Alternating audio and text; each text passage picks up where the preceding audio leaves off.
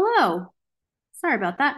Um, okay, so I know today we're trying to get our neurodivergent monthlies off and running, and the attendance is going to be low. So I'm going to run through the notes I have. I'm going to create this recording either way, whether you guys can stay on the whole time or not, um, or whether we have more people hop on or not. But today I just I feel like all of these neurodivergent Zooms are going to have to be prompted with the fact that like nothing I'm going to talk about do I expect it to be like, oh, problem solved. I watched the Zoom, you know? So keep that in mind is everything I'm going to go over. My goal for today is to give you a sense of relatability, um, a sense of understanding, you know, maybe some, I do offer some tools at the end, but all of this is a means for us to continue our conversations one on one. You know, they're so nuanced and individual for everybody. Um, so I didn't want to take an approach like, here's how to, you know, here's what ASD um, meltdown looks like. Here's what ADHD meltdown looks like. I feel like because it's so nuanced across the board with all forms of neurodivergence, I'm just going to go over the relatability aspect of it and then we'll go from there one on one. Okay, so keep me posted in the chat as you're watching along. Any thoughts or questions you have. So, um, overstimulation meltdowns, they look different for all of us, right? And it's impacted a lot by the subtle ways we develop and grow, the trauma we experience, how we respond, or how we melt down. But a meltdown itself can appear vastly different from person to person. You know, and this is also where um, attachment styles can play in, you know, and that could be a zoom in and of itself. But the idea of, you know, some of you guys, if you remember the unpacking the boxes calls, when I tell you, you know, you might burn it down before it has a chance to burn you, right? That's an attachment style. If you're the type to just ghost, that's an attachment style. So that also impacts how our meltdowns might come across as well. So, for example, you might completely shut down, not be able to talk to anybody, not care about anything. You might lash out at anybody around you. You know, you might turn to anyone and you're a good person, but here you are yelling at vulnerable people. You might internalize it all and just build up and build up and build up. You know um, you might hurt yourself self-harm. That a lot of times you know growing up and not realizing i had adhd and i was on the spectrum i wonder often how much self-harm had to do with just meltdowns and absolute overwhelm and needing to focus on something you know so um, you, even if you don't have your traditional self-harm people hit themselves you know like it's just an absolute outburst whether that's words or actions, you know. Um, and then let's all talk about, you know, the thing no one likes to talk about because they think they're going to get like reported somewhere. But how about those meltdowns where you literally just don't want to exist and there's no, there's nothing orchestrated behind it. There is no reality involved in that. It is just simply an overwhelm with your existence. And I feel like a lot of people get freaked out by that, understandably, but it is just the ultimate I can't handle everything around me moment, you know, meltdown as well. You know, um, I want to know from you guys watching. I know, again, we have low attendance, so if you don't feel comfortable sharing, that's totally okay. But have you ever experienced a meltdown in any capacity? It doesn't even have to be the ones I've listed. Maybe I missed something, but if you feel comfortable sharing, what does your meltdown tend to look like or feel like?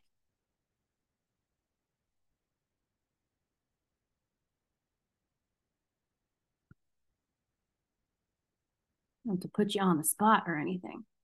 Um, while you're typing that, you know, I could give you a, a funny, I guess it's not funny, it's kind of funny, but who remembers the cake that I made for my niece's birthday where I had all, it looked like a, it was like a 2D cartoon cake all of the black lines on the entire cake were actually pushed through a clay gun. It was black fondant that was made into little tiny ropes that I cut and I placed with tweezers and X-Acto knives on the entire cake. And if you've ever worked with cakes, fondant gets extremely sticky when it gets wet. And in order for you to attach these little things onto the cake, you have to put a little, little bit of water on it and then put, put it on. But the problem is when stuff starts getting on your hands and your tweezers and your X-Acto knife and it all starts sticking to each other. I get like worked up thinking about it. Um, my meltdown came because I was really anxious going to the party. I just I get anxiety before parties. I always have. I need to decompress. But for this event, I was making a cake for everybody. Um, and it was exhausting. I did I was making I was working on it for like days on end while working and everything. And the freaking piece of fondant, we were gonna be late. I hadn't gotten ready yet. And this piece of fondant kept sticking to my hand. And it would make sense that I would be frustrated, right? What the meltdown part of it was, do you guys remember I was working on one on a long mirror at one point and I had all the K cups that I was using and I wanted to recycle all around it and I was going to make something cool with it. I blacked out in that moment, ran like DoodleBob over to this mirror and then thrashed it on the ground. I currently have a dent in my floor because I smashed this mirror. I don't, why would I pick the mirror? Why would I pick the piece of glass? I, I just, it was a complete flooding, a mental flooding. Um, and I, that's what I did. I broke it and then I cried because I couldn't believe I did that. And I hadn't had a meltdown in a really long time. And then Nick was really cute and he cleaned it, you know? So just if that breaks the ice in terms of meltdowns at all, you know, is that could be that's a sensory meltdown, which we'll talk about. But um, I think a lot of the stigma being someone on the spectrum who doesn't seem quote unquote like they're on the spectrum is if you see a child having a sensory meltdown and they're being destructive and they're being, they're just running around like crazy you know, it's like, oh, you know, there's an autistic child. You see an adult do that, and it's like that person is batshit crazy. And it's really hard. The shame that comes with that. I didn't know that I was having sensory meltdowns all my life, you know, until I had to experience them as an adult where I have the awareness to be like, oh, I didn't experience a possession. Like that was that was a meltdown, you know?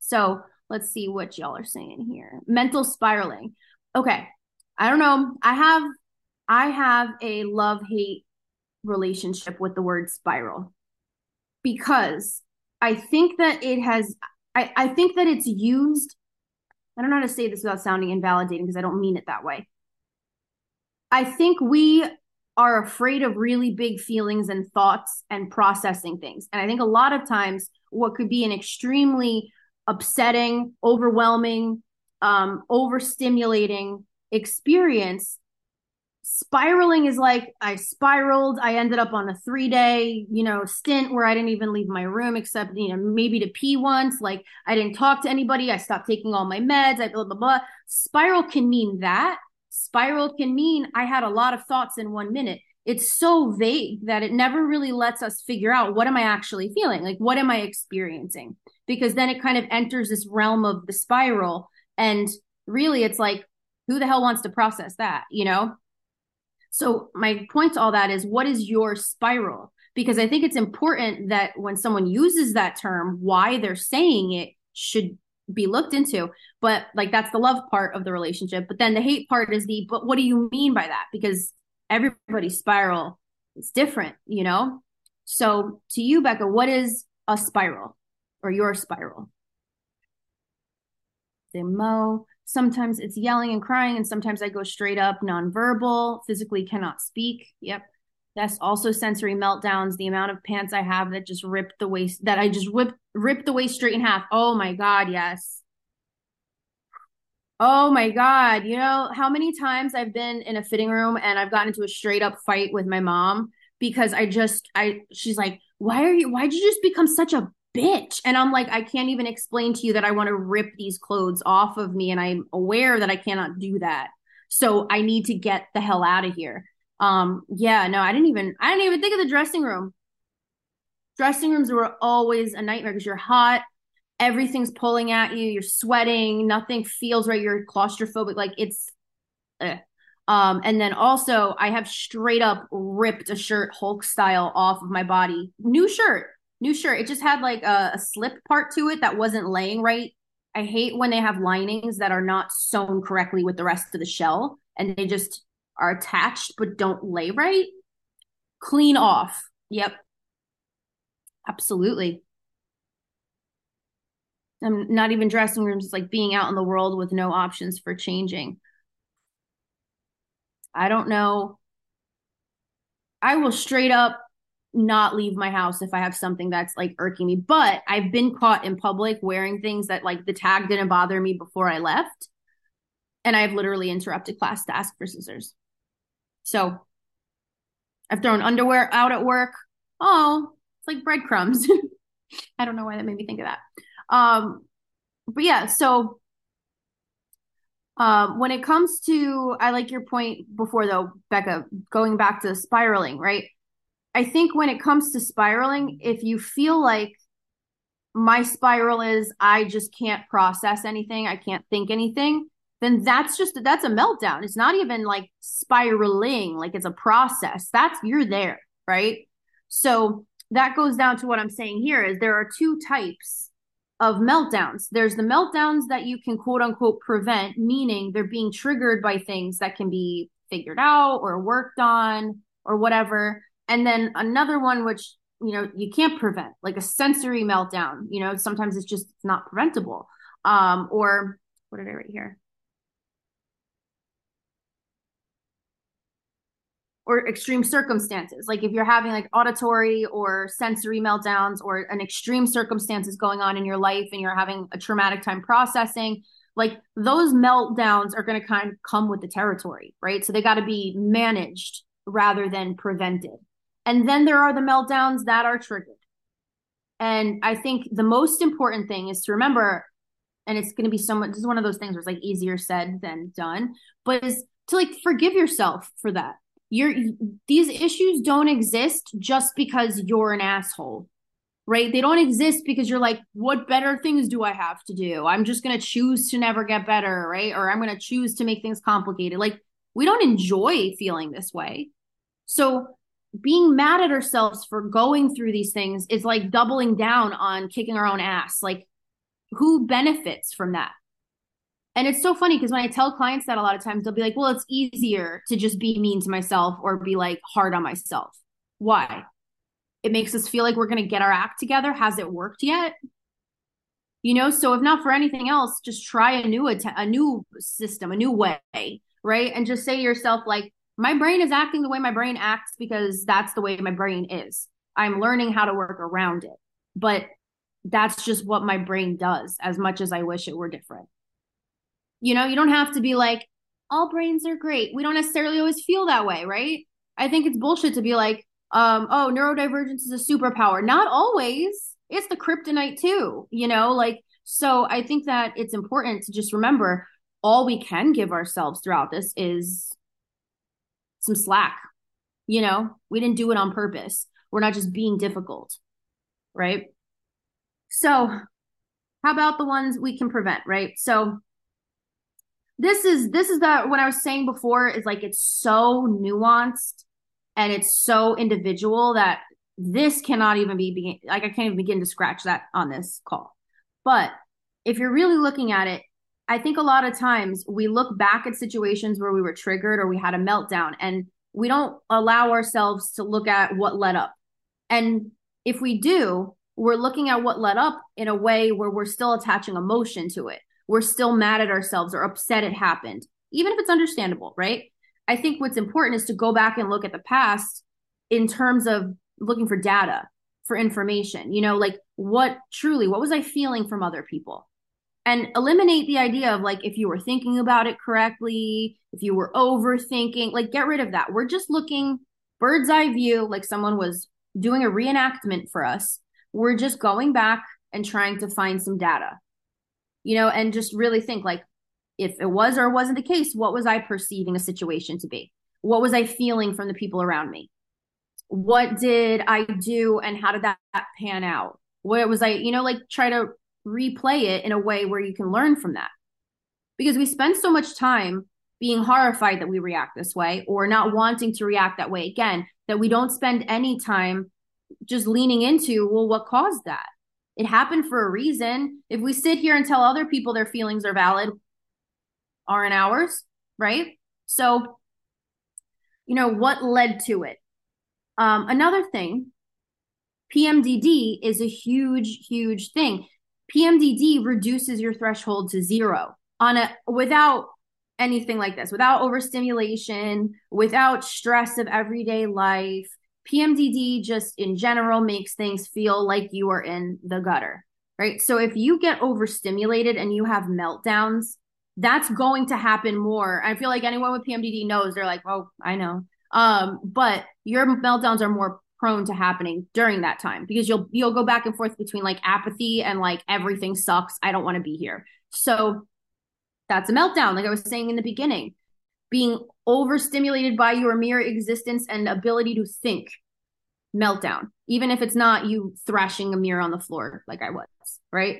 So that those are the things, you know, if you're trying to prevent it, your best eh, your best weapon besides like i said our one-on-ones therapy you know trying to really work on the on those triggers and things that lead up to it you got to find what the hell leads up to it first and trying to go back and retrace your steps without judgment towards yourself might be harder than you think you know but it's it's a really good journaling exercise we spend all our time cringing about how we reacted but again what does that serve us it still happened might as well pick apart the carcass of our good time and try to get salvage what we can, you know, and learn from it. got dark. So um let's see. So again, we continue that on our one-on-one. Then what about the ones that we can't prevent, like sensory or auditory? Right? And like I mentioned with the stuff on my hands, I obviously I know logically there is nothing wrong with the fondant being on my hands that's logic isn't what causes an auditory or a sensory meltdown right so and when i say auditory my my uh parent clients in here feel so guilty but if you got little kids with their high pitched voice going mom mom mommy mom dad mom mom mom all day long and you're making a million decisions and your other neurodivergent qualities are triggered and affected and there is nobody else to help you out you know what? Guess what that's a recipe for? That's an auditory meltdown you know and i have clients who will feel like i'm so guilty they feel so guilty they're like i am so bad to them i i like i i treat i'd say something terrible to them and then i run away and they have so much shame but i'm like let's look at this what could be triggering this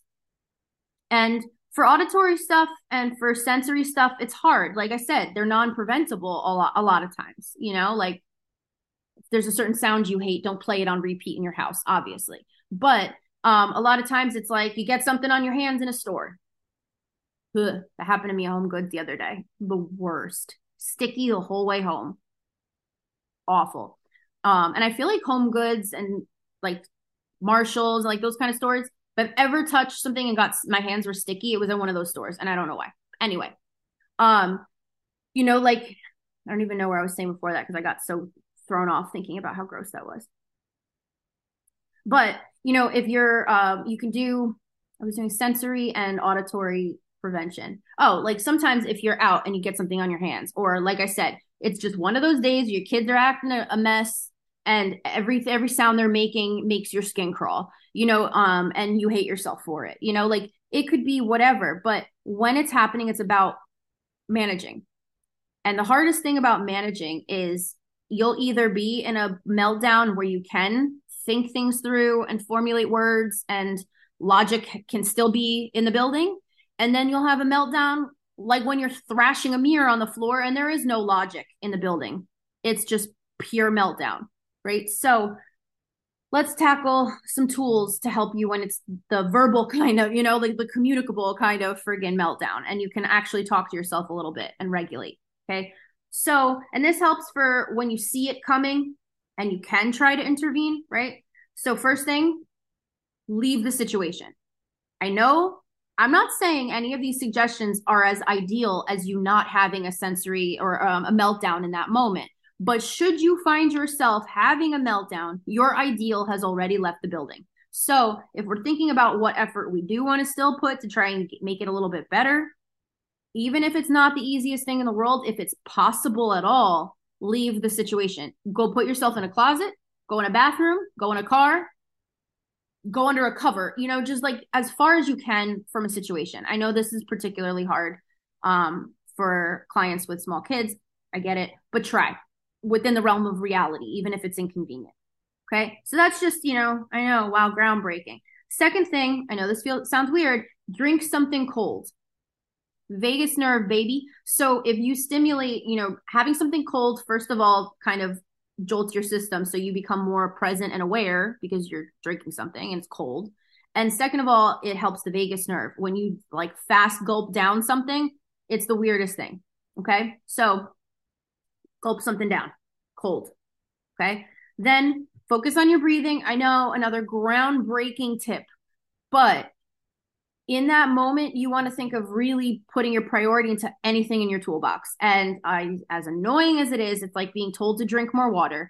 Um, just try to really focus on your breathing and not my OCD clients listening to this, not in a way that makes you start freaking out about your breathing, but just try to like rein it in a little bit if you can. Okay. If you're particularly worked up. If you got to cry, cry it out. Don't, don't try to stop it. I know nobody wants to sit there and be crying, right? Nobody enjoys crying. So, which is why I don't understand why people make sad movies. So I freaking hate crying. But if you have to cry and you have a literal lump in your throat preventing like like you feel like that's the only thing keeping you from bawling, then what you're experiencing is a cortisol spike because your body is trying to literally make you release and bring down your cortisol. When you cry, it's the same as if you get the shivers when you're really anxious, even though you're not cold. It's your body's way of trying to work out excess energy. So I know it sucks and it's not always convenient. Like I said, your ideal is out the window already, but see if you can go tuck in somewhere and just cry it out because you're not going to be crying for hours straight. It just feels that way, right? You'll probably be suffering for hours straight if you're trying to prevent yourself from letting it out. But that's the biggest thing. And a lot of adult meltdowns get worse because it's, you're like, why do I want to cry right now? So let it happen. Then here's a here's a throwback. Who remembers the five five? So five five rule, okay. And this is again, this is only the meltdown where you can literally still be hearing your own thoughts and communicating and not shut down completely. Okay. So for that point or a different one, five five rule is you want to look around you and find five things that are good and five things that are true about right now. So, the magic of this exercise is you want it to be as small as possible and as like as true and as good as possible, but right where you are. Not things that are off in the future that are fun to think about. Like, I mean, you want to get real present, meaning five things that are good. Um, my seat that I'm sitting in is comfy. I have warm socks on. I'm to eat dinner after this. Um, I like this pink tumbler, you know? And then five things that are true. I'm sitting in a chair. I have socks on my feet. You know, like try to, you know, I it's comfortable. The temperatures come or no, something that's true. Um, the lights are on, the lamps are on right now. Uh, I see Mia sleeping. You know, so the idea is to bring together kind of the the everybody knows the grounding techniques, right? Where you're just trying to bring your awareness to right now. And it's like kind of bridging that in with thinking about things outside of yourself in that moment. So you're getting present by just focusing on your immediate surroundings and what is good and what is true. And as small, the smaller those things can be, the better. That's really the exercise itself. Before you know it, the idea is like to really have to think about it, like I was doing, because before you know it, you're more distracted by trying to figure out what you're going to say that your nervous system has had a chance to kind of catch up and realize that you're not in imminent danger. So, five five rule. Oh my God, it's been a while. Um, and then embrace. I'm to do it again with you guys. I know there's recordings of just the embracing. Those of you who are listening to the recording or if you're watching this now, you can go on the page and just type in embracing and I have like a little video that I did. Um, but let's do it together. So embracing is a way that your body connects physically to the mental to tell your brain literally do not brace yourself for impact like relax unclench and you know because we don't have anything eminently on the horizon so, how we do this, okay? All right. Shake your hands out. Okay. Then you're to relax your shoulders away from your ears. Okay. Then you're going to roll them around. Oh, God, I need to do this. Oh, the recording is probably weird. Um, and then roll your head around. Okay. Then you're going to, oh my God, I feel so much better already. Then you're going to raise your eyebrows up, up, up as high as they'll go and release. And then you're going to smile as wide as you can, stretch out your face, and then release as well. So, and release. Okay. Deep breath. All right. So, and that again, I'm not saying you're going to do that and be like, oh my God, I feel great. I feel fine. But it just disrupts that cycle. Then you can follow that up with, you know, trying to remind yourself of what the situation is or reaching out for help or assistance, taking a break. Sometimes you need to like have a process of something to follow to get you to be able to snap out of that moment. And then it's easier to kind of go from there. So, those are the ones you can kind of see on the horizon, right? um or i'm sorry those are the ones you can see you can kind of like you still be talking yourself through it right what happens when you can't think to say anything or everything you're thinking to say pisses you off because you immediately just want to fight it that'll happen. In that moment trying to coach yourself mentally is going to piss you off probably. So you want to do something physical meaning try to um within within your limits you know like try to I, I, love a primal scream. I love a good primal scream. Now how do you do that and not get a wellness check called on you right? So you i know it sounds crazy. Grab a pillow scream into the freaking pillow. You can muffle it. You can muffle it. I'm telling you nobody will hear. I've done this. I put my phone in another room to try and record what you can hear. Can't hear anything. Muffle it. But again, vagus nerve stimulation. When you get a deep scream, it when you feel like you could put your back into that scream, like it's you know you feel it from from your ass, then that is literally like a release of tension, a release of that you know the, the bringing down of the cortisol. It resets your entire system. Um, and it just gets some of that physical energy out without you having to literally move. So, big primal scream fan. Also, um, if you can, planks or wall sits, but not more than one. Like just one until you feel like you're you're friggin' shaking and then let it go. Depending on the day, I can do these. Today I cannot. I could not do a plank. But if you can get away with doing a plank or a wall sit or even like a leg raise, anything that makes you have to contract your muscles and like shake before releasing, again, it, you don't have to verbalize anything. It's just causing that like pressure release. Um, I thought that I, I guess I deleted that part that I wanted to include. Oh no. Yeah, and then again, um, showers. I didn't put that here, but I swear, having a shower that you look forward to taking. I know it sounds really bougie. Some of you, I have put you onto this already, but the Galaxy Light, Galaxy Light in the shower at night, game changer for helping regulate those excess, you know, any excess cortisol you got in your system. You put that light on instead of the overhead light and you just come down from the day. Amazing. Um, what else are my meltdown tips preventative wise? Eat. If you have, if you are prone to overstimulation meltdowns, then what you need to make sure of is that your adrenaline is as steady as possible. Any kind of big jolts, any kind of stressors like that is really going to throw you into a, a, overstimulation swing because it just builds, it builds and builds, and then you're out of control. And next thing you know, meltdown. It's just overstimulation, overwhelm central. So really trying if you eat, if you don't eat, I should say, you're really running on fumes and that is going to engage your adrenals and that is going to make you way more prone to melting down. So eat. Even it doesn't i don't care i would rather you go through a drive through and, and, eat something than not eat something so especially if you're prone to meltdowns make sure that that's something that you stay on top of um adequate sleep same thing for adrenals it's really important obviously there are things that are outside of our control a lot of times with our sleep especially clients who have kids that sleep in the bed with them and stuff um but try your hardest to do what you can in your control to not make your sleep more, you know, like less quality. Really have a quitting time, you know, and I myself, I'm not the best with the quitting time. Um, especially lately. I don't know why. I guess my calls have been a lot more pressing. Well, and I mean, with last week and everything, like I really love a good TikTok scroll at the end of the night, and then it'll turn into like midnight, 1 a.m. really easy. So I've been trying to put my phone away, and then I watch 90 Day Fiance on the TV, and we put on one episode, and then that's it.